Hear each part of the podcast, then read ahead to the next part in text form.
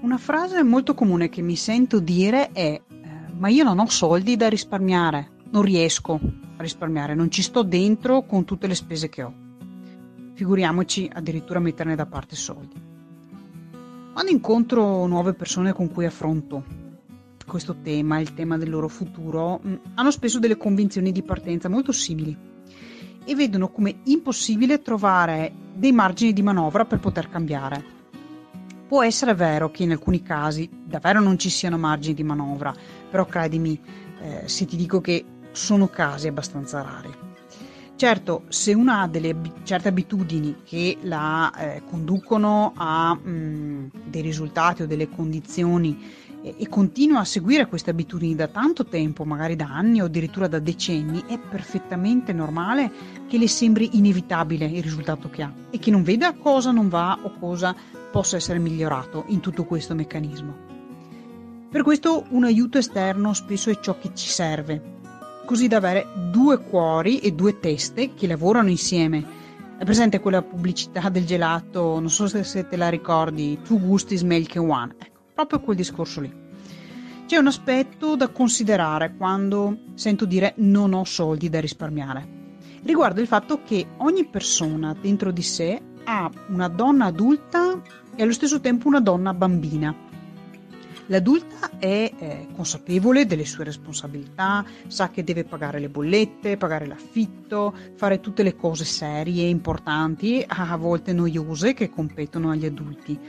Ma allo stesso tempo dentro di noi abbiamo anche una bambina, una bambina a cui per moltissime ore al giorno, magari la settimana, il mese, neghiamo il divertimento, la corsa, il movimento, il gioco, lo svago. E indovina, la bambina diventa insofferente, ovviamente. Si annoia, scalpita per avere attenzione, per avere spazio. E questo chi crea pubblicità che ci arrivano attraverso i media, tv, radio, internet, lo sa perfettamente. È per questo che siamo letteralmente bombardate di messaggi, stimoli, richiami che ci stuzzicano ehm, e, ci, e ci dicono di amare e volere sempre la novità, il modello nuovo, la variante del colore di moda ora o l'oggetto che ha qualche VIP adesso.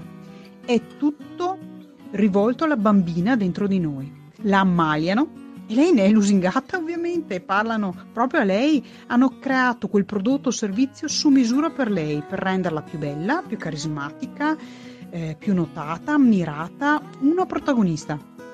È come se quei eh, richiami, eh, potremmo chiamarle anche tentazioni, le dicessero, ecco, con noi sei tu al centro, compra e sarai libera. Se ti dico queste cose, però, non prendermi eh, come una di quelle integraliste che bandiscono qualsiasi acquisto non strettamente necessario alla sopravvivenza, perché per carità di madre Teresa ce n'è stata solo una ed è stata anche fatta santa. Io ti rispondo più come eh, quella canzone storica Sono una donna, non sono una santa. Però detto questo, mi ricollego um, a come mi comporto quando ho una nuova cliente che, eh, come ti dicevo, mi risponde che, che non ha alcuna possibilità di risparmiare, di mettere da parte qualcosa. In quel momento spesso è la bambina che è in lei che mi sta parlando e perciò cosa faccio? Io l'ascolto e le do importanza perché è giusto rispettare questo suo punto di vista, ha valore perché per lei è, è la realtà, è ciò che è effettivamente la sua realtà allora cosa faccio? Cerco di, mh, mm, dopo averla ascoltata, di darle quegli strumenti perché la parte bambina prenda per mano la sua parte adulta e insieme ragionino. Ragionino su cosa? Beh, come primo passo su cosa è un bisogno indispensabile e su cosa invece è uno sfizio, un qualcosa che ti fa star bene temporaneamente, però che a lungo termine non ti dà un valore aggiunto che ti rimane. In questa ottica offro un esercizio che può aiutare a definire meglio cosa è necessario, cosa è un bisogno e cosa no. Nella, nella categoria dei bisogni rientrano l'affitto, eh, pagare l'affitto, il mutuo, il cibo, le assicurazioni varie da pagare, la macchina, la casa, l'assicurazione sulla vita, sull'invalidità, eh, i vestiti e il make-up di base, le medicine, i trasporti pubblici oppure la benzina, giustamente perché sennò non ti muovi, e il telefono per poter comunicare. Tu tutto il resto dovrebbe rientrare nella categoria sfizio. In base a questa generalissima definizione, suggerisco anche di fare un inventario di tutto ciò che lei possiede. Fai un inventario di tutti i vestiti, trucchi, oggetti elettronici, abbonamenti, ad esempio abbonamento al telefonino, della TV, Netflix, Sky, del cinema, di tutti i mobili che possiedi degli accessori per la persona, gli accessori per la bellezza, tutto ciò che mh, mm, si ha in casa, in macchina, in garage, in cantina e addirittura se si hanno cose parcheggiate in casa altrui, ad esempio quando hai delle cose eh, dai tuoi genitori, perché magari eh, da noi no, non abbiamo più spazio. Una volta che li hai tutti ben elencati o li hai tutti di fronte, visibili a te, o eh, li hai comunque elencati su un foglio per semplicità, ti chiedo di riflettere su tre cose. 1. Hai doppioni? Risposta secca, sì, no. Controlla ciò che è doppio, triplo o addirittura quadruplo. 2. Ci sono cose che non usi da più di sei mesi? Controlla, soprattutto magari tra quelle che hai a casa dei tuoi. Terzo punto. Rifletti sul fatto che ogni oggetto o servizio che hai di fronte un tempo erano soldi. Come ti fa eh, sentire questo esercizio? Come ti sembra? Se non ti fa riflettere neanche un po', allora aggiungi anche questo passaggio. Prendi il tuo stipendio mensile, dividilo per le ore di lavoro che hai al mese e calcola in questo modo quanto guadagni all'ora.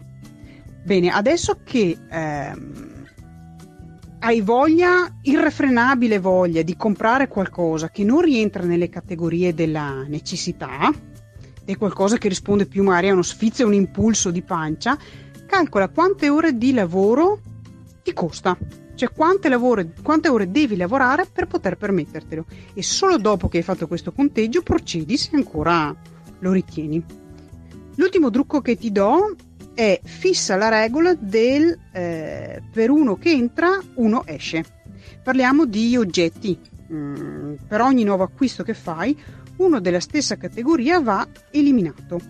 Se possiedi molte cose, all'inizio sarà anche facile perché ce ne saranno parecchie di cui non ti importa disfartene, ma pian piano arriverai a tenere solo le cose che per te hanno un valore e da cui eh, non sarai così disponibile a separarti e ci penserai magari due volte prima di acquistare quel qualcosa che in quel momento ti piace tanto. Però eh, se lo compri dovrai obbligatoriamente eliminare qualcos'altro che hai a casa. Cosa scoprirai applicando questi trucchetti?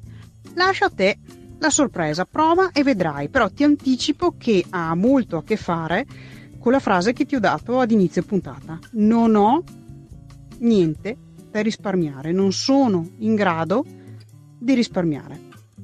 Si conclude qui la quinta puntata del podcast La Borsa di Virginia Donne che parlano di soldi. Io sono Virginia Busato e ti aspetto al prossimo appuntamento.